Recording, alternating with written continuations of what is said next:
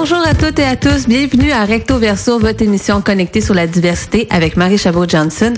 Et encore une fois cette semaine, on est dans un peu dans le mode un peu euh, découverte toujours et aussi dans toutes les célébrations qu'on a autour euh, du mois de l'histoire des Noirs, ben, c'est l'occasion d'avoir plusieurs événements à travers la ville qui nous permettent de découvrir plusieurs choses. Donc euh, restez à l'affût à la fin de l'émission. Dans le dernier bloc, on va avoir les événements à suivre pour la semaine prochaine. Et je peux vous dire que ça va valoir la peine de sortir son calepin et son crayon parce qu'il y en a beaucoup cette semaine. Donc, euh, restez à l'affût. Et pour ça, en deuxième partie d'émission, on va avoir une rencontre avec euh, une, une, intervenante du Centre du Vieux-Moulin. Oui, on les a déjà reçus la semaine dernière pour nous parler de la salle au féminin, qui était un, projet de sécurité par rapport aux femmes dans la salle. D'ailleurs, je vous invite à aller réécouter l'émission sur Mixcloud ou en direct sur notre page. En fait, vous pourrez trouver le tout en fait sur notre page Facebook ou sur notre site web à ckvl.fm. Mais cette semaine, on a une autre intervenante du Centre du Vieux-Moulin qui vient nous parler du projet Intimidation, qui en fait se destine spécialement aux personnes âgées et qui est là en fait pour prévenir l'intimidation qu'on a euh, parfois. Sans s'en rendre compte, on peut être intimidateur, intimidé. Mais en fait, on est, elle est en discuter avec nous puis ça faire euh, donner des outils pour comment se sortir un peu des fois de situations que on, euh, on serait qui seraient malencontreuses et qu'on n'aimerait pas vivre. Mais en première partie d'émission, on fait une rencontre dans une salle de spectacle que j'ai découvert grâce à l'émission qui s'appelle Le Balcon. Ça fait quelques semaines que je vous parle parce que j'avais hâte de pouvoir vous diffuser cette entrevue-ci. Et c'est une salle de spectacle qui est située dans une église euh, sur la rue Sainte-Catherine. Et vraiment, ça donne toute une ambiance. On y offre vraiment une autre formule, une formule souper-spectacle. Et l'offre aussi des, euh, des spectacles est vraiment très différente parce qu'on met l'accent sur des artistes locaux. Des artistes locaux dans des styles tout à fait particuliers qu'on ne voit pas nécessairement dans d'autres euh, dans d'autres salles de spectacle. On parle de Motown, de soul, mais aussi des, des spectacles hommages à plusieurs autres styles. Donc c'est vraiment c'était une belle découverte, mais je veux vous laisser l'entendre par vous-même et voir un peu avec avec vous euh, c'est quoi la programmation qu'il y avait pour les prochaines semaines. Donc je laisse la parole à deux des principales artisanes derrière le balcon. Bonjour, alors mon nom est Jazzy Aidir et puis je suis à la programmation au balcon. Bonjour, euh, mon nom c'est Eva Ledoux de Guire. Je suis cofondatrice du balcon. Et pour les personnes qui connaissent plus ou moins le balcon, euh, globalement, c'est quoi la mission qui est derrière la salle de spectacle? Pour les gens qui connaissent pas très bien le balcon, c'est euh, une salle qui se distingue par son concept souper-spectacle. Donc, il y a une formule souper-spectacle qui est euh, assez intimiste. C'est super intéressant. La bouffe est incroyable. Les spectacles sont toujours, c'est toujours des spectacles qui sont mis en valeur, contrairement à différents lieux où on peut manger, voir un spectacle. Le spectacle est souvent, disons, accessoire musique d'ambiance, tandis que là, c'est souper. Ensuite, il y a le concert, puis ça laisse vraiment place à la musique. Euh, ça laisse place euh, au concert. Il y a le côté intimiste aussi avec euh, les spectacles, euh, avec les artistes. Et il y a aussi une ambiance au balcon, une ambiance incroyable. Donc, euh, c'est assez feutré, assez intimiste. Donc, très cool. Parce qu'il faut le dire, vous êtes situé dans une ancienne église qui est encore utilisée comme église, si je comprends bien? Oui, euh, en fait, elle est toujours à vocation religieuse, mais l'église voulait apporter un volet culturel. Donc, euh, c'est pour ça que c'est ça, ils nous ont accueillis. Là, on occupe euh, la salle de concert dans la partie arrière de l'église. Fait qu'on reçoit les gens là pour nos événements. Il faut quand même le spécifier que c'est pas nécessairement seulement des spectacles à connotation religieuse. On est vraiment dans, dans la musique, la danse aussi, je crois. Oui, c'est très diversifié. Donc, c'est ça, on a des spectacles de musique soul, Motown, disco. On a des spectacles aussi de musique latine, des hommages, on a des brunch gospel. Euh, c'est assez varié comme programmation. Puis euh, oui, euh, on a aussi de la danse. C'est un peu l'intention de pouvoir préciser que finalement, c'est pas juste des spectacles à connotation chrétienne ou quoi que ce soit. Il n'y en a pas du tout. En fait, moi, qu'est-ce qui m'a vraiment surprise en, dans, quand je regardais la programmation, c'est la diversité, mais c'est aussi comme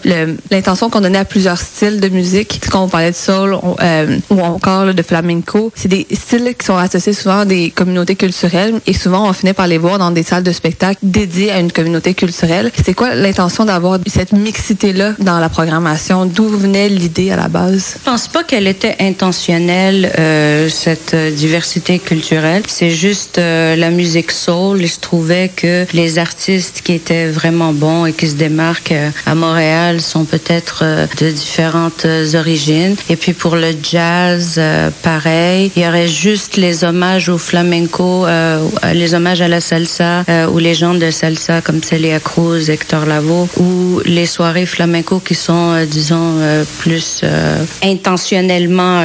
mais sinon, c'était pas intentionnel de, de faire des trucs plus multiculturels, si vous voulez. Mais oui, c'est vrai que quand on regarde la programmation, il y a beaucoup de variétés multiculturelles, absolument. Mais moi, si je peux ajouter, c'est Dans le fond, nous, on est des passionnés des arts de la scène. Puis nous, on s'intéresse à toutes les cultures. On est vraiment ouvert. Fait que c'est pas mal comme ça qu'on a fait nos choix au niveau de la programmation. C'est l'occasion de faire plusieurs découvertes. Si vous avez des, des recommandations à faire de découvertes de spectacles que vous offrez au balcon, ça serait quoi vos, euh, vos highlights? Ah ben, dans les spectacles euh, à venir, je dirais que euh, les événements à surveiller, il y aurait la Saint-Valentin, un spectacle Jazz Love Soul avec Kim Richardson. Sinon, les brunch gospel aussi, qui serait un autre truc à recommander. Il y en a, les prochains sont les 24 février et le 3 mars. Donc, il, y a, il y a deux événements euh, par jour. Il y en a un à 10 heures le matin, un autre à midi et demi. Donc, euh, ça, c'est brunch avec euh, une chorale gospel, Many Gospel Singers.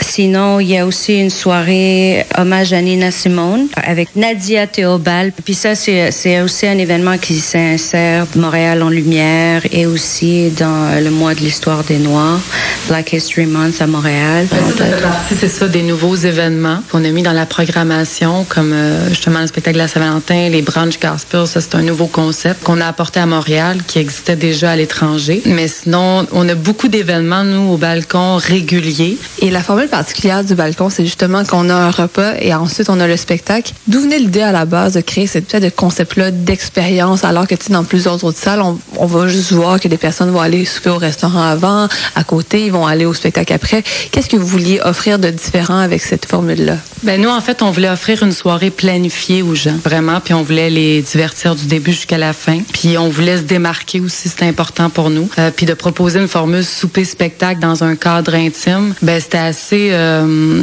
assez différent à Montréal. Euh, puis où est-ce que justement le spectacle est euh, officiel, qui est présenté après le repas avec des artistes de grand talent dans le cadre d'une programmation diversifiée. On se démarquait à ce niveau-là. Là. C'est vraiment une expérience, comme il y, a le, il y a le repas, il y a le spectacle, mais aussi le lieu. Je me dis, ça doit apporter quelque chose d'être dans un lieu tel qu'une église avec une construction totalement différente de ce qu'on voit ailleurs. Souvent, on voit des spectacles qui viennent de façon ponctuelle dans une église pour comme donner un, espèce de, sentiment un peu mystique, spirituel. Mais vous, c'est c'est à l'année longue, finalement, que vous réinvestissez ce lieu-là, tu sais. Oui, la salle où est-ce qu'on est, elle a vraiment un beau décor. euh, puis c'est une salle qui a beaucoup d'histoire. Fait je pense que ça apporte beaucoup euh, aussi comme euh, il y a vraiment une belle ambiance. Nous on a un setup euh, c'est le cabaret avec des tables, euh, des des tables rondes, des, nappes rouges, des lampions. Puis la salle est vraiment superbe. Là, il y a une mezzanine aussi, euh, donc on a deux niveaux euh, où est-ce qu'on peut recevoir des gens. Belle scène, donc euh, ouais, la salle vraiment, c'est ça, est chargée d'histoire. Puis c'est vraiment intéressant. C'est aussi, c'est pas juste oui de venir vivre l'expérience, mais c'est de découvrir ce lieu-là. Je pense que c'était une salle qui était pas très connue auprès du public. Puis c'est le fun. C'est une salle vraiment qui mérite d'être découverte. Et qui est situé quand même dans le centre-ville. Donc, euh, à travers le grand quartier des spectacles, il y a plusieurs autres salles. Donc, c'est comme si vous vous inscrivez dans une tradition de justement du quartier des spectacles. Je, reviens encore à la charge parce que je trouve que l'aspect qui est intéressant vraiment, c'est que même si ça c'est pas nécessairement intentionnel qu'il y ait des spectacles de plusieurs communautés culturelles ou de plusieurs traditions culturelles, ça reste que il y a une mixité qui s'est faite. Alors que tu sais, à travers le milieu des arts quand même, il y a une discussion par rapport à la représentativité des différentes traditions. Donc, je trouve que à quelque part, vous êtes à l'avant-plan, avant-gardiste, d'avoir déjà considéré le fait de vouloir mixer les genres, de vouloir faire des découvertes musicales, même si c'est avec des grands artistes. Mais nous, c'est ça, ça s'est fait vraiment aussi naturellement parce qu'on est ouvert. Donc, on s'est ouvert à toutes les cultures. Puis je pense qu'on a ce- cette, euh, cette chance-là à Montréal, tu sais, que ce soit multiculturel, fait que c'est encore plus riche. Ça, je pense aussi, ça s'est fait naturellement. Là. Euh, c'est ça, d'intégrer plusieurs euh, cultures dans la programmation, dû à notre ouverture. Là. Est-ce qu'il y a d'autres comme vous êtes sûrement en train déjà de travailler pour les programmations des futures années, euh, est-ce qu'il y a des découvertes musicales que vous allez offrir dans les dans les prochains temps, des trucs que vous voulez euh, amener? On est en train de travailler sur euh, plein de nouveaux concepts, des nouveautés, définitivement. Disons que le, balcon, c'est très représentatif de la culture montréalaise. À Montréal, il y a beaucoup. Montréal est reconnu pour le talent, il y a le jazz, le soul, il y a énormément d'artistes euh, qui ont travaillé avec des légendes internationaux.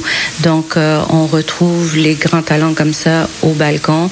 Mais il y a aussi le fait que, disons, à Montréal, le multiculturalisme, c'est quelque chose de naturel. Hein? C'est pas nécessairement intentionnel. Donc, au balcon, on retrouve ça. Puis, c'est sûr que dans les programmations à venir, il y aura toujours beaucoup de diversité parce que, euh, justement, comme le disait Eva, les fondateurs sont des gens qui sont très ouverts, sont passionnés de musique, ils aiment toutes sortes de musique. Donc, c'est clair que la programmation à venir va beaucoup refléter l'ouverture et euh, l'éventail de goûts musicaux des fondateurs du balcon. Euh, donc, euh, et puis oui, il y a beaucoup de nouveaux concepts à venir pour cet été. J'aimerais ajouter aussi, nous on propose la formule super spectacle, mais les gens sont pas obligés de venir pour cette formule-là. Ils peuvent venir qu'au spectacle aussi s'ils veulent. Donc les gens y arrivent un petit peu plus tard pour justement le début du spectacle. Ça donne une certaine forme d'accessibilité parce qu'à quelque part, la formule a un prix.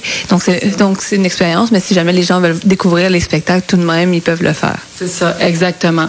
Ce qui est intéressant aussi avec les styles qu'on propose, c'est qu'il n'y a pas beaucoup d'endroits où est-ce qu'on peut euh, entendre ces styles-là. Et il y a beaucoup d'artistes talentueux qui peuvent faire ces styles-là à Montréal, au Québec. Euh, donc ça, c'est le fun. On apporte euh, justement une opportunité. Il y a des artistes talentueux qui peuvent très bien faire ces styles-là. Et je pense qu'au Québec, il y a vraiment un intérêt aussi pour ces styles-là. C'est comme euh, justement la musique latine, le soul, le gospel, le jazz, le funk, le flamenco. Donc, euh, c'est ça, c'est très peu présenté à Montréal. Puis on a euh, vraiment des artistes qui peuvent faire ces styles-là, qui sont excellents dans ces styles-là. Il y a un intérêt du public, on le remarque vraiment.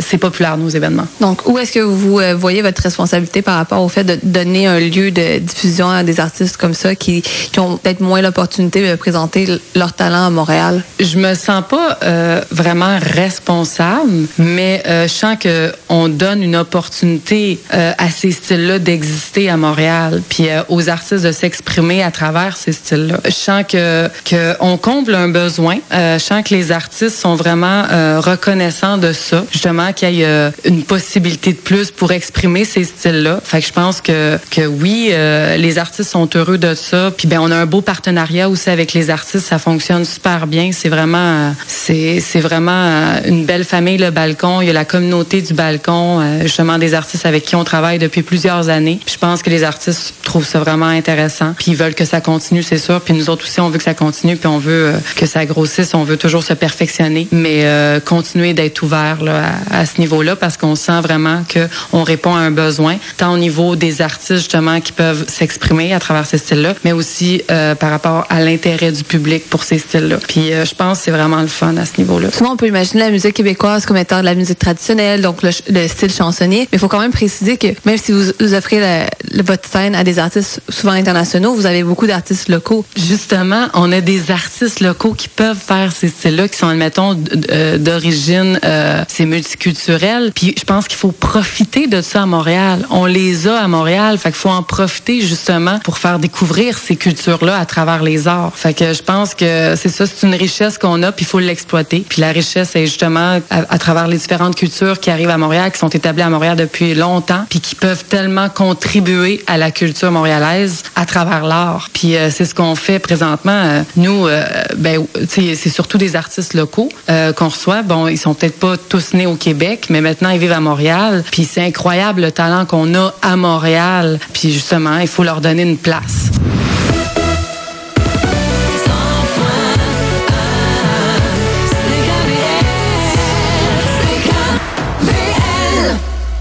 Donc, c'était une belle entrevue avec les filles du balcon qui étaient un peu stressées par rapport à, cette première entrevue-là au micro, mais c'est juste la preuve que finalement, cette salle-là, on a besoin de la découvrir de plus en plus. Donc, je vous invite vraiment à aller faire un tour sur le balcon.ca. C'est vraiment un, site rempli de découvertes, autant musicales, donc on peut aller s'en inspirer. Mais là, moi aussi, j'ai une découverte musicale à vous partager. Un, artiste montréalais qui en fait chante en espagnol depuis vraiment longtemps. En fait, il est d'origine euh, hispanophone et il vit maintenant au Mexique. Et a une grande carrière là-bas. Et c'est un de mes artistes préférés parce que ses paroles, ils résonnent vraiment beaucoup en moi. Puis euh, je trouve qu'il y a, vraiment une portée sociale, peu importe dans la chanson qu'on qu'on écoute de cet artiste-là. Je parle de Bougat. J'en ai déjà fait jouer un petit peu à l'émission. C'est un artiste vraiment qui était basé à Montréal, qui maintenant est un peu plus basé au Mexique. Et la chanson que je vais vous faire goûter, elle s'appelle Sevan. Sevan, en fait, euh, pour ceux qui parlent un peu espagnol, pourront reconnaître quand même plusieurs mots parce que je trouve que justement le vocabulaire est, est facile à comprendre quand, euh, quand on a déjà fait un peu des cours d'espagnol, on est capable de faire des liens. Mais dans le fond, dans cette chanson-là, on parle euh, de la gentrification ou l'embourgeoisement, comme on dit, et de tout le changement qu'on peut voir dans un quartier. Donc, euh, oui, c'est bien beau développer des quartiers, mais est-ce qu'on se demande à quel prix la, maison au coin de la rue, elle se fait, elle se vend, ou, euh, est-ce que les pauvres vont s'en vont, en fait? C'est ça. Quand on parle de s'évendre, on parle de s'en vont. Et on se demande vraiment justement où est-ce qu'ils s'en vont, c'est les personnes qui sont plus en difficulté, justement. En fait, pour revenir directement aux paroles, juste pour vous donner une idée, justement, euh, je les ai en espagnol, parce que je les traduis en français. On parle, par exemple, a todas las familias de este mundo, donc à toutes les familles de ce monde. Les deseo un hogar que sera suyo, donc cherche un, chez-soi qui sera sien. Que la comida nunca va a faltar, donc que la nourriture ne, sera jamais manquante. Et que la agua pura no cueste ni un dollar, que l'eau potable ne coûte rien. Donc c'est tout finalement, c'est un peu ce conflit-là des classes qu'on voit à travers toute la chanson. Mais je vous rassure, c'est pas un, pamphlet à, travers la chanson, c'est vraiment une, chanson qui est dansante comme l'est l'entièreté de la, discographie un peu de Bougat. Donc vraiment, c'est un artiste d'ici à, connaître un peu plus qui résonne à l'international, qui a gagné des prix Juno euh, euh, au Canada anglais d'ailleurs pour ses albums. Donc c'est vraiment un artiste à découvrir. Donc, vous m'en donnerez vos commentaires. Vous pouvez toujours m'envoyer un petit message à travers la page Facebook de CKVL ou à travers le site web ckvl.fm. Et si jamais vous avez des suggestions musicales à découvrir, n'hésitez pas non plus à me faire venir. Mais sans plus tarder, je vais vous laisser entendre vannes de Bougat.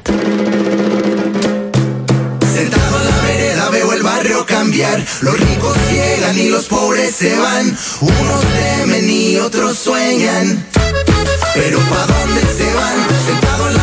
Veo el barrio cambiar. Los ricos llegan y los pobres se van. Unos temen y otros sueñan.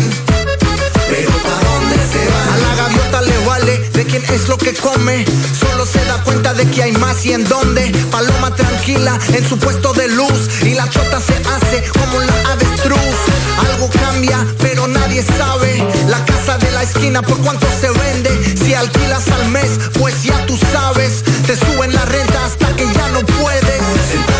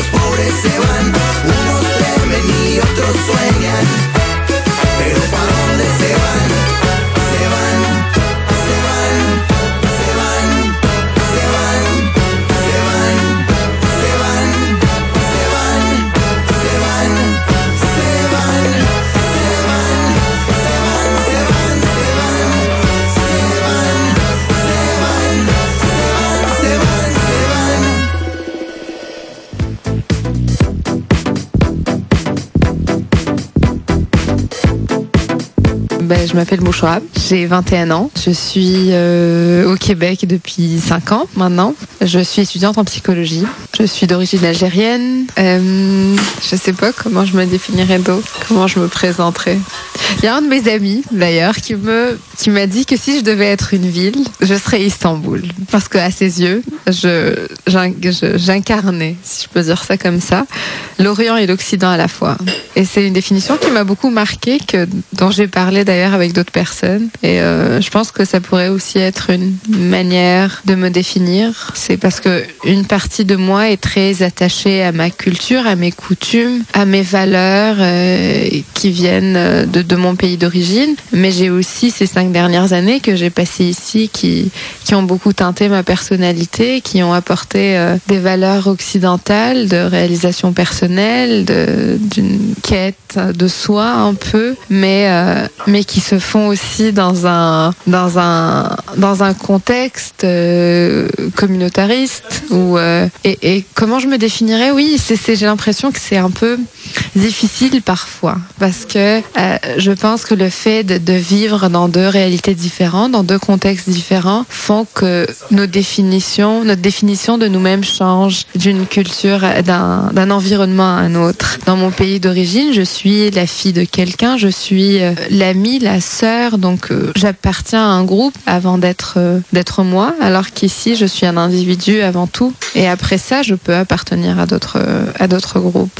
Pour moi, c'est un peu difficile d'avoir une définition qui qui va englober. euh, J'ai lu un livre qui parle, qui, qui se nomme Identité meurtrière d'Amin Malouf. Et c'est un livre qui, qui parle justement des, identités euh, qu'on peut appeler multiples, mais qui au final ne le sont pas parce qu'une identité, c'est euh, une seule chose, mais qui est constituée de plein d'influences. Donc euh, je reviendrai à cette idée d'Occident et d'Orient à la fois, et puis de valeurs personnelles, d'un vécu qui font de moi tout ce que je suis. Être montréalaise, oui, je m'identifie à ça. Je me sens plus québécoise que canadienne par, je sais pas, un intérêt, par cette culture dans laquelle euh, je baigne. Pour moi, être euh, montréalaise ou québécoise et canadienne, euh, c'est être libre.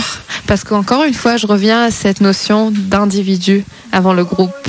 Donc, de cette réalisation personnelle, de cet accomplissement, on est beaucoup. Enfin, moi, j'ai l'impression de, en tant que montréalaise, si je peux dire ça comme ça, ou québécoise, je suis à cette, euh, dans cette quête personnelle de, de, de connaissances, euh, euh, d'accumulation, mais encore une fois, de, savoir, d'expérience. Donc euh, oui, j'ai l'impression que quête montréalaise, c'est avoir cette liberté de m'accomplir, de, m'accomplir, de me réaliser, de, connaître mon monde encore plus, mais aussi être montréalaise, c'est être libre parce que je suis en contact avec d'autres personnes et d'autres, des gens qui viennent d'ailleurs.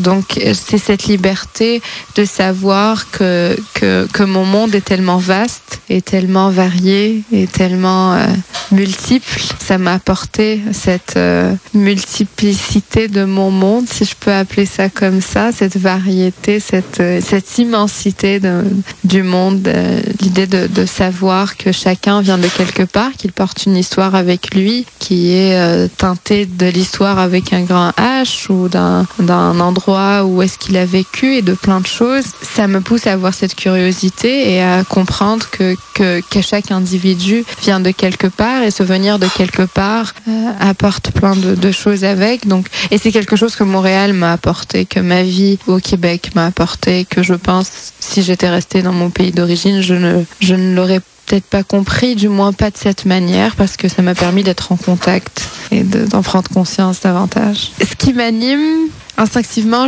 la réponse que, que j'aurais, c'est, l'être humain, aussi euh, simple que ça puisse paraître, mais euh, étant étudiant justement en psychologie, j'ai cet intérêt pour, euh, pour les gens qui m'entourent, pour l'histoire que chacun de nous porte en lui. Et, et c'est ça qui m'anime, c'est mes échanges, c'est des moments que je vis avec les autres. C'est ça qui me fait sentir vivante et qui, qui me rattache à la vie, disons, c'est de, d'avoir un, d'allumer quand je suis avec quelqu'un et de comprendre, ou juste ne serait-ce que d'avoir cette, cette fascination pour, pour les autres j'ai l'impression que ça m'apporte cette, euh, cette immensité encore de mon monde, de voir que chacun est, est tellement plein de choses à la fois. Cette curiosité, je pense, que j'ai et qui fait que je, je m'intéresse aux autres personnes. Donc ce qui m'anime, ce qui me fait sentir vivante, ce qui vient me chercher au plus profond de, de ma personne, c'est d'autres personnes. Pour l'avenir, si j'avais une baguette magique, si j'avais une baguette magique, je ferai en sorte que les gens s'intéressent aux autres et qu'ils voient que qu'on est pareil au final mais qu'on est tellement différent sur certaines choses. Je pense que si je pouvais, si j'avais ce pouvoir-là, euh, d'apporter en chacun de nous cette curiosité de l'autre parce que je pense qu'à partir du moment où on s'intéresse à ce qui nous entoure, aux gens qui nous entourent, euh, à tout ce qu'ils portent en eux, on peut avoir aucun jugement. On, va tout, on va tout simplement comprendre. On va pas essayer de, de, de, les étiqueter, de les mettre dans une catégorie, dans une case. Euh, et je pense que ça, ça viendrait résoudre tellement de choses.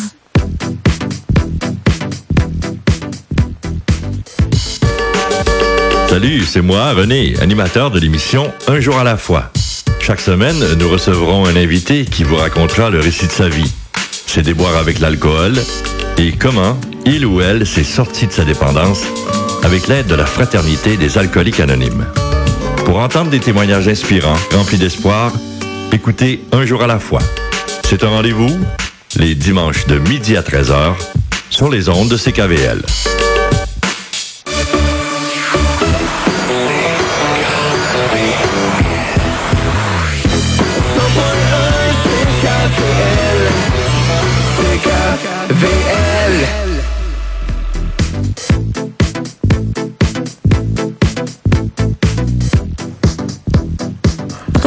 À tous et à tous. Euh, ici Marou Chabot-Johnson au microphone de CKVL FM.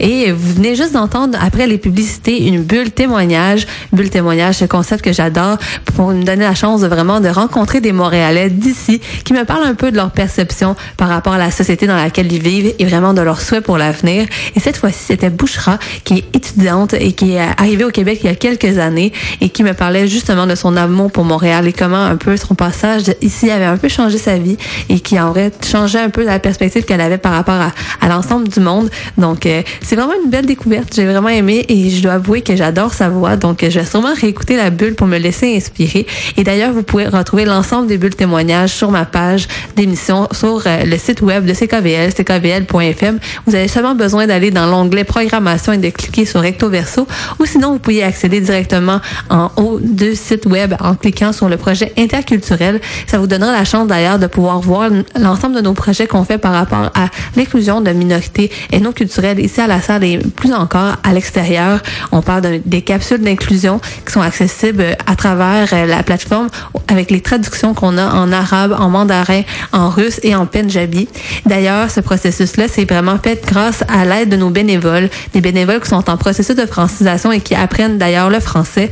Et pendant les prochaines semaines, je pense qu'on va avoir la chance de pouvoir en entendre certains euh, en français et qui vont nous préparer des petits par rapport à des sujets qui les intéressent. Et donc, ça sera la, une chance pour eux, justement, de pouvoir pratiquer le français euh, sur les ondes de la radio. Donc, moi, je suis vraiment euh, très excitée de pouvoir leur prêter le micro pour entendre un peu plus ce qu'ils ont à nous dire. Parce que moi, j'ai la chance de les côtoyer de façon régulière, mais la plupart des gens n'ont pas la chance de pouvoir entendre leurs idées. Donc, c'est une belle façon de pouvoir les communiquer. Et mais tout d'abord, euh, avant de pouvoir se lancer dans, dans ce projet-ci, euh, on va parler des, des, initiatives qui se passent localement. La semaine dernière, on a parlé d'un projet qui s'appelle La Salle au féminin, qui a commencé cette semaine en, en, partenariat avec la table de développement social et le Centre du Vieux-Moulin de la Salle. Et on a, on a un autre projet qui est porté par le Centre du Vieux-Moulin de la Salle cette semaine. C'est le nouveau projet pro, euh, Intimidation, qui se spécialise dans le domaine de l'intimidation chez les personnes aînées. Donc, c'est quatre ateliers gratuits qui vont se dérouler au cours des prochains mois et qui vraiment ils sont là pour justement démystifier un peu le phénomène de l'intimidation, mais aussi parler de communication, parler du côté légal un peu plus avec le SPVM, mais aussi euh, de pouvoir le développer selon les arts. Donc c'est vraiment euh, multifacette. Et j'ai rencontré euh, j'ai rencontré une intervenante du Centre du Vieux-Moulin qui s'appelle Stéphanie Lambert, qui est venue un peu plus me parler de son projet. Donc, j'ai laissé la parole pour qu'elle puisse vous en parler davantage. Oui, en fait, mon nom, c'est Stéphanie Lambert. Je suis coordonnatrice du soutien communautaire euh, au Centre du Vieux-Moulin de la Salle. Et puis, aujourd'hui, je suis euh, là pour vous parler du projet Intimidation là, qui va débuter prochainement à la, à la, salle. Pour commencer, pour qu'on parte un peu de la même base, c'est quoi le projet Intimidation? Oui, euh, donc, le projet Intimidation, c'est une série de quatre ateliers gratuits pour les aînés de la communauté qui va être échelonné là, du mois de mars au mois d'octobre 2018. C'est des ateliers gratuits, il y a de la nourriture qui est inclus,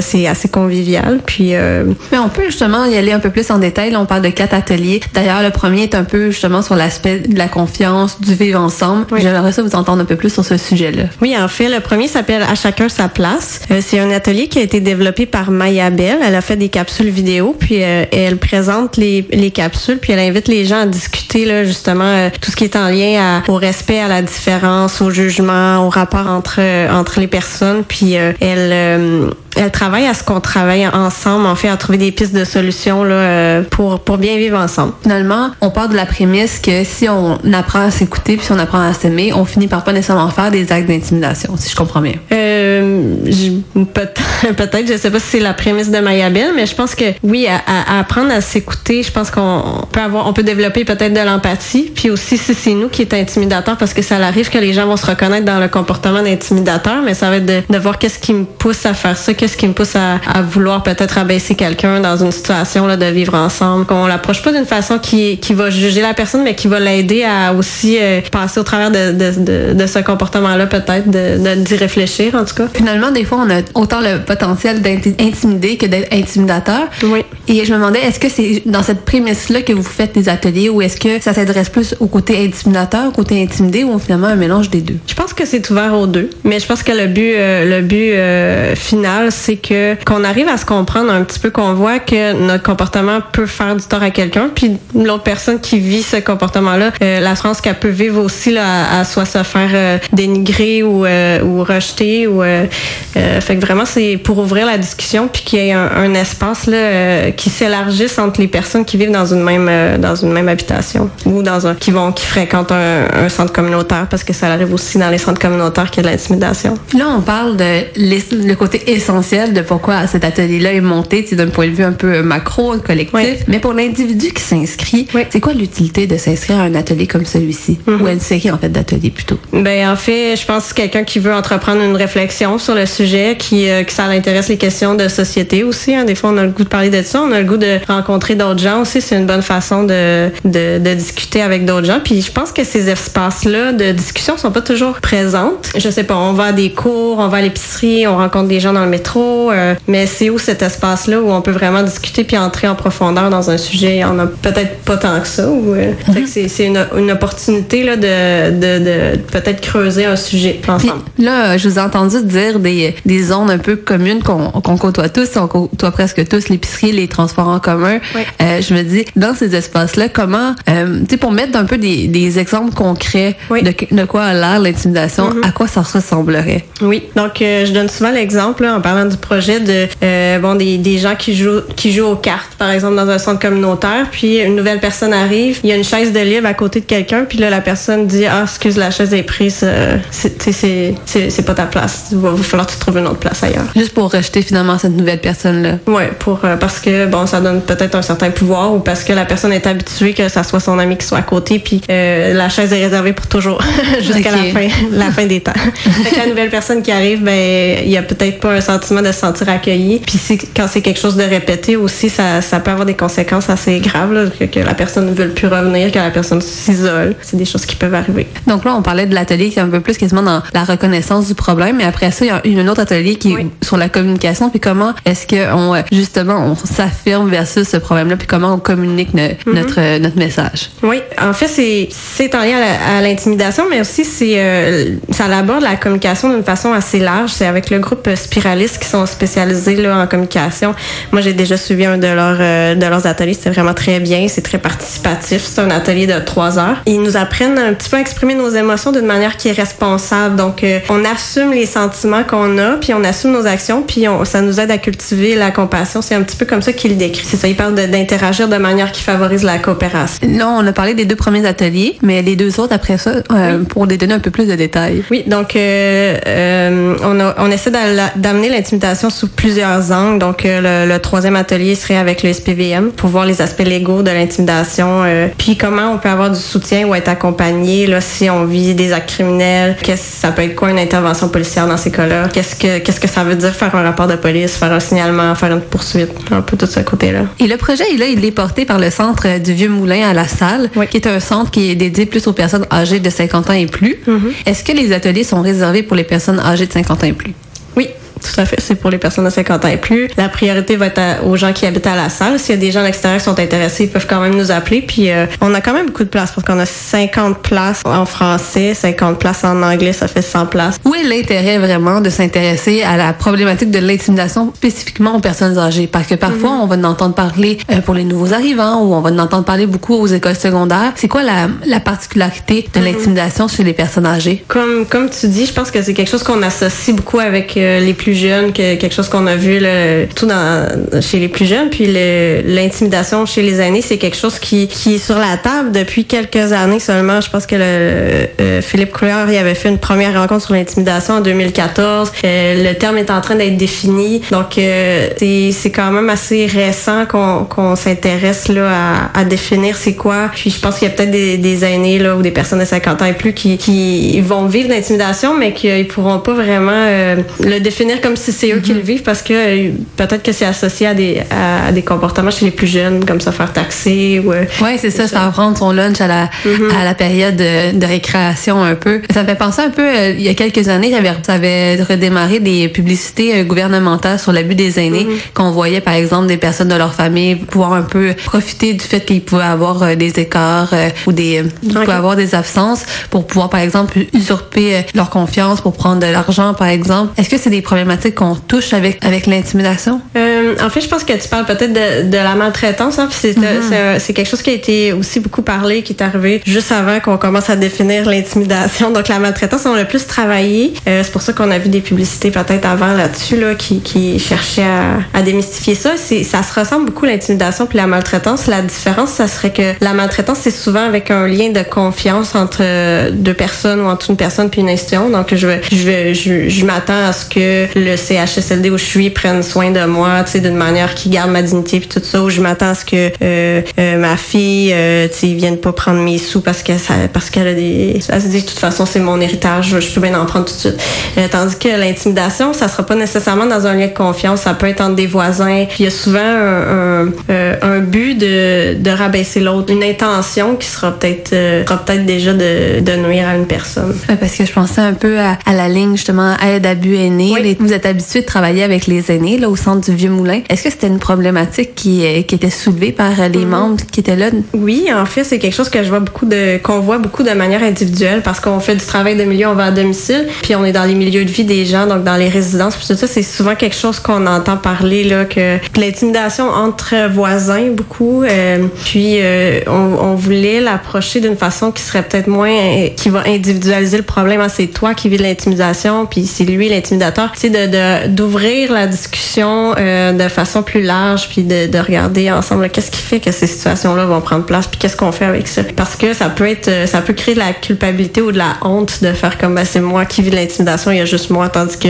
nous, vu qu'on va dans plusieurs milieux, on le voit un petit peu partout. Là, c'est pas des cas isolés. Parce que d'ailleurs, vous vous intéressez à plusieurs milieux. Il va y avoir des ateliers qui vont être donnés au centre du Vieux-Moulin, mais il va y avoir aussi des ateliers aux habitations trinitaires. Et dans les habitations à prix modique là, pour aînés à la salle. Est-ce que ça porte des défis de justement s'adresser à un groupe qui parfois se connaît quand même assez bien, puis vu qu'ils interagissent dans le même milieu? Oui, je pense que l'expérience va nous le dire, là.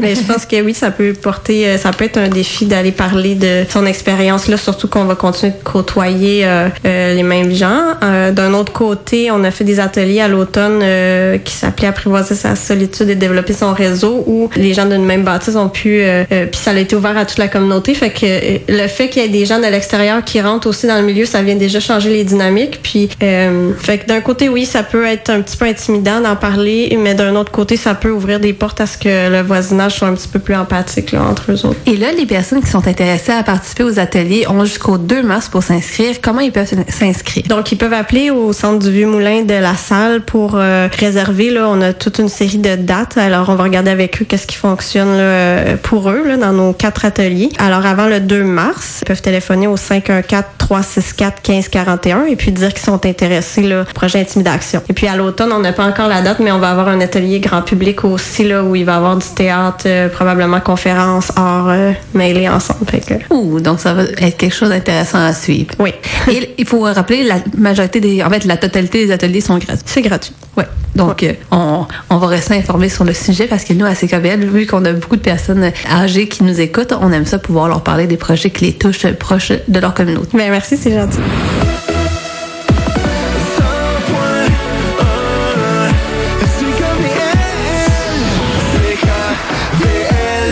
Bienvenue à Recto Verso et on est on entend le dernier bloc de l'émission qui est vraiment celui que je préfère presque. En fait, non, c'est pas vrai. J'adore les découvertes qu'on fait avec nos invités. C'est la section où on vous parle des événements à suivre et vraiment c'est des événements que j'aimerais ça pouvoir aller en totalité parce que j'en ai plein dans mon fil d'actualité, mais parfois on manque de temps. Il faut aussi essayer de trouver un peu un équilibre. Mais j'espère que vous aurez la chance de pouvoir aller à certains. Moi, c'est certain que j'irai à, quelques-uns d'entre eux. Donc on commence. On commence donc euh, à vos calepins et crayons. Donc à partir de ce vendredi. Donc ce vendredi, en fait, à partir de ce vendredi et à d'autres dates comme le samedi ou encore dans les prochaines semaines, il y a une, soirée de spectacle qui euh, s'organise à l'Arsenal Art Contemporain Montréal par Volt 21. C'est la série Utopie. Utopie, c'est une œuvre d'art qui est quand même audacieuse dans sa nature, mais son contenu aussi, son esthétisme, et qui vient comme répondre à une double question essentielle, en fait même fondamentale qu'on traite beaucoup dans l'émission. C'est qu'est-ce qui fonde l'identité, la mémoire? Et l'utopie que les êtres humains on, on est, puis qu'on on, on est dans notre profond intérieur. Puis comment est-ce qu'on habite la nature, la culture, l'histoire, puis comment on fait pour la forger dans un espèce de- d'esprit de, collectif, et un imaginaire collectif. Donc vraiment, c'est un spectacle qui est un peu un événement. Donc on parle de 10 tableaux. C'est des fresques humaines sur plusieurs thèmes et qui vraiment vient aborder ce sujet-là. C'est mis en scène euh, par le dramaturge et metteur en scène d'origine libanaise Anna Abd El Nour qui euh, travaille au Québec depuis assez longtemps, depuis 10 ans maintenant. Et euh, bien entendu, c'est une œuvre qui prend beaucoup de temps quand même à, digérer, j'ai l'impression, parce qu'en fait, si on, si voit Utopie, Utopie d'ailleurs, euh, il y a une parenthèse avec un S dans son intégralité, euh, ça dure 12 heures. Donc c'est pas nécessairement tout le monde qui a le temps de pouvoir euh, voir les 12 heures, mais c'est possible de pouvoir aller à des représentations pour seulement une durée d'environ 2 heures qui sont présentées de façon distincte. Donc on peut voir quatre tableaux sur 10. Donc on parle des tableaux comme qui s'appellent solitude, amour, colère, résistance. Et je vous invite à aller voir vraiment le site de l'Arsenal et de Volt 21 ou même encore leur page Facebook pour avoir exactement quand est-ce que chaque tableau se, se diffuse parce qu'il y a vraiment beaucoup de dates et euh, les tableaux sont pas diffusés nécessairement toutes les journées. Donc c'est vraiment une, occasion de, pouvoir un peu plus connaître cette, salle de spectacle-là. Mais si vous êtes intéressé par la version intégrale de 12 heures, elle va se tenir ce samedi 17 février et encore le 3 mars à 20h. Et en, ou sinon, de jours, vous avez le 24 février et le 10 mars à midi. Donc, euh, à, à travers les 12 heures, là, on vous accompagne et vraiment, il va y avoir un, un- un repas qui va être festif pour pouvoir vous accompagner parce que c'est c'est une activité d'une journée complète. Hein. Et dans ce cadre-là, il y a aussi plusieurs activités spéciales, entre autres pendant la semaine du 20 au 24 février 2018. On parle de la semaine d'histoire, de culture et d'utopie dans les quartiers populaires du sud-ouest. Donc, dès, donc, dès 17h, il y a un 5 à 7 de table thématique avec un repas et vraiment une période participative.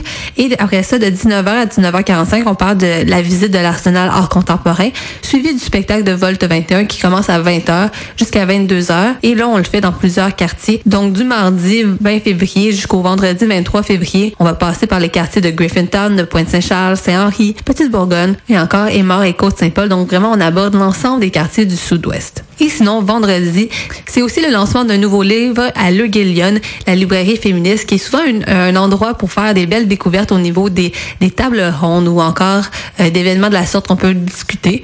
Et euh, à 18h, il va y avoir le lancement du livre Femmes, Islam et Occident, qui est publié aux éditions de La Pleine Lune. Euh, c'est un livre de Osier Glacier. Glacier ou glaciaire, je, je pourrais pas nécessairement le dire juste à le voir à l'écrit. Donc, c'est une Québécoise d'origine marocaine qui est une spécialiste de l'histoire des femmes et des droits de la personne dans le monde arabe. Donc, elle est professeure de sciences politiques à l'université Bishop à, Sherbrooke. Et dans le livre, elle retrace l'histoire du port du voile et elle nous fait découvrir des féministes qui sont arabo-musulmanes qui se sont penchées justement sur la question du statut des femmes dans l'islam en montrant l'importance des luttes de ces femmes et de leur contribution justement à l'avancement des droits humains dans la société et dans le monde. Donc, c'est justement peut-être la, possibilité d'aller euh, au-delà de, des préconcepts qu'on peut avoir sur la notion du voile et sur la notion des femmes dans l'islam en allant à la rencontre de personnes qui le vivent réellement et qui l'ont étudié depuis très longtemps. Et si vous vous sentez un petit peu plus aventureux, à partir de 22h30 en ce soir, il va y avoir une, une tradition qui va partir à la librairie Le Port de Tête à Montréal, qui est une soirée poésie. Donc là, ça va être une soirée poésie en compagnie de Natacha Canapé et quelques-uns de ses invités. Donc c'est une petite découverte à pouvoir faire en ce vendredi soir. Et sinon, si on pense à demain, on vous en avait déjà parlé la semaine dernière alors que je recevais Claire en Saint-Éloi dans le cadre du mois d'histoire des Noirs. Euh, d'ailleurs, je vous invite à aller réécouter son entrevue pour pouvoir découvrir plusieurs personnes, plusieurs acteurs de la communauté noire montréalaise qui se démarquent vraiment par leur ingéniosité dans plusieurs domaines. Elle m'en avait nommé plusieurs. Donc, je vous invite à aller réécouter l'émission euh, en directement en allant sur la page de Recto Verso sur ckvl.fm. Et euh, elle nous parlait d'un événement qui lui tenait vraiment beaucoup à cœur, qui est la collecte de sang du mois de l'histoire des Noirs qui se tient ce samedi à 10 h 30 jusqu'à 16h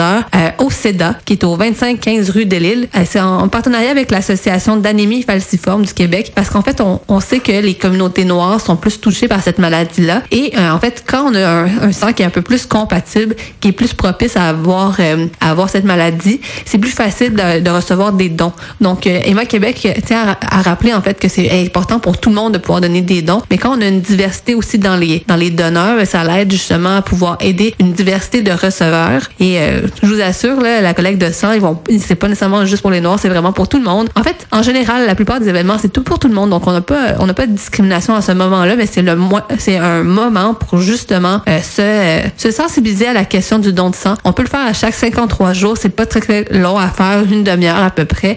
Et finalement, mais ben, ça vaut la peine. On peut sauver vraiment beaucoup de vies seulement avec un simple don de sang. Et même pour nous, c'est très bon parce qu'après ça, ça renouvelle notre propre sang.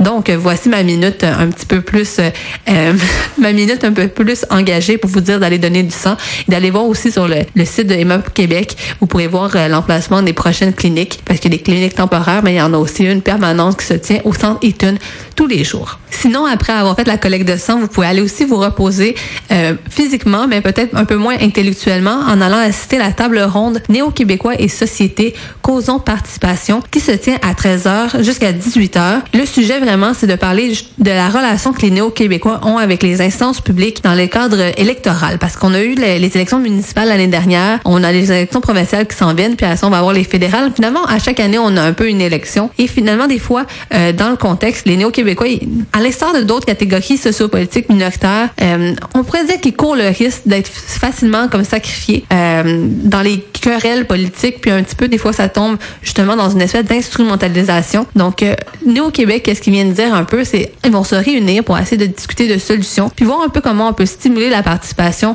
chez les néo-québécois, parce que quand la participation est un petit peu plus accrue, ben peut-être qu'à un certain point, ils vont être plus pris en compte par les pouvoirs politiques. Donc, ça pourrait justement être un antidote à l'exclusion et à la discrimination que plusieurs néo-québécois souffrent. Donc, euh, parmi les questions qu'on va euh, aborder pendant cette table ronde, on a entre autres euh, comment les, voix des néo-québécois s'expriment, quelles stratégies sont mises en place par les acteurs et entrepreneurs politiques pour intégrer, s'intéresser à, à, cette frange de la population? C'est quoi la pertinence d'avoir des programmes d'intégration institutionnelle et de la pleine participation?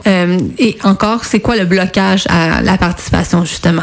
Donc, ça va être des sujets quand même très intéressants à aller voir. Et si vous chantez un petit peu plus, euh, je dirais, euh, un peu moins intellectuelle, mais un peu plus découverte au niveau physique. Il y a un atelier qui, euh, qui se porte à, un atelier qui se porte à 15 heures dans l'entreprise Asgod Madem au 5803 Bélanger Est qui s'appelle Le cheveu de la femme noire à l'honneur. Donc, on sait que parfois, justement, quand on parle de discrimination, des micro-agressions, l'idée que plusieurs femmes ou même plusieurs hommes peuvent toucher les, cheveux des femmes noires ou même des hommes noirs ben, à cause qu'ils n'ont pas nécessairement le même cheveu que les personnes caucasiennes, mais c'est une micro-agression est-ce qu'on aimerait ça nécessairement avoir la main d'un inconnu qui nous touche les, nos cheveux? Moi, je pense pas. Moi, j'aime pas particulièrement ça. Je dois vous, je dois vous l'avouer.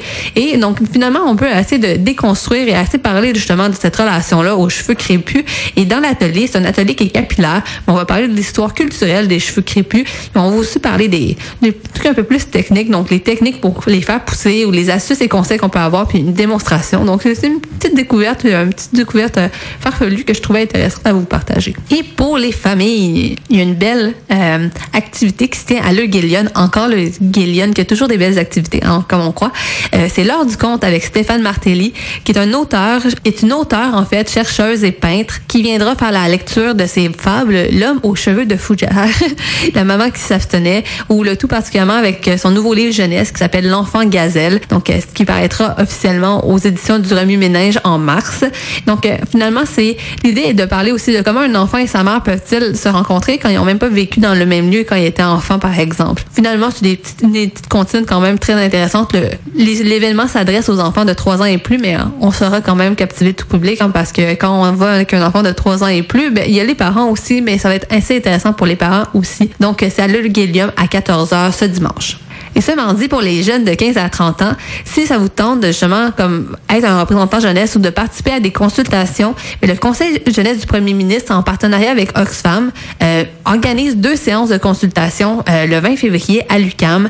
Donc, euh, on parle la, la première séance le 20 février à 14h30 jusqu'à 18h et de la séance 2 de 17h à 21h. Donc, ça, entre les deux, là, pourquoi on voit qu'il y a un chevauchement? Mais en fait, c'est parce qu'il y a un cocktail de réseautage et il y en a un qui va avoir la consultation avant et une autre la consultation après et le but avec tout, avec, le but avec tout ça, vraiment, c'est de pouvoir exprimer sa voix, que ça soit en français ou en anglais, pour, à l'intention de créer un mémoire euh, au gouvernement fédéral afin d'influencer la future politique jeunesse du Canada. Donc vraiment, on pense à un mémoire qui est rédigé par des jeunes issus des consultations et qui va mener à d'autres jeunes. Justement, donc euh, c'est des jeunes pour les jeunes en essayant d'influencer le pouvoir politique. Donc, pour faire un peu de chemin là-dessus, on parlait de personnes inspirantes euh, qui s'impliquent politiquement. Mais il y a un beau panel ce mercredi qui s'appelle Parcours de femmes, succès et inspiration à 14 h euh, sur la rue VGS au 535. C'est un événement qui est gratuit et qui est en compagnie de trois femmes vraiment inspirantes que j'ai eu la chance de pouvoir interviewer à plusieurs moments. J'ai la chance d'avoir pu discuter avec elles. Et vraiment, je vous dis, c'est des femmes qui, euh, qui déplacent de l'air et qui n'arrêtent jamais. Donc, on parle de Cathy Wong, qui est la présidente du conseil municipal de Montréal, qui avait commencé par contre par une carrière euh, comme présidente du Conseil des Montréalaises. Elle viendra parler de femmes et bénévolat, donc les défis d'une contribution qui peut être significative. Elle va être accompagnée de justement sa successeur au Conseil des Montréalaises, Dorothy Alexandre, qui viendra parler d'apprendre à se renouveler pour mieux avancer. Parce que Dorothy, elle a tout un parcours vraiment elle a tout un parcours, surtout au niveau aussi de la communication. Euh, c'est une femme qui s'est posé des, questions sur ses propres valeurs et qui maintenant utilise la communication pour faire avancer ses propres valeurs. Donc finalement, juste voir que peu importe le domaine dans lequel on agit, on peut faire une différence. Il y a aussi le, le panel est complété par Caroline Souffrant, qui est, spécialité en travail social, qui viendra parler de comment l'engagement citoyen peut être au service de notre santé. Donc c'est vraiment une belle façon de pouvoir euh, être inspiré par des femmes d'exception qui donnent de leur temps, parce que la plupart du temps, tout ça, c'est bénévole. Et pour finir, je vous parlerai, et pour finir, je vous offre un programme triple pour ce jeudi. Un programme triple qui, en fait, chacun des événements est à la suite l'un de l'autre et vous donne même un certain temps pour pouvoir aller d'un à l'autre. Donc, je vous dis, c'est jeudi, euh, vous passez la soirée avec Recto Verso. Euh, c'est une super, ça va être super complet. Donc, on passe du plus sérieux au plus culturel, aller vers la folie. Donc, on commence. Là. Donc, euh, la première activité ce jeudi, donc ce jeudi 22 février, on commence avec quel enjeu pour les femmes racisées à Montréal? Donc, c'est une conférence qui se tient à 17h à la faculté d'aménagement de l'Université de Montréal.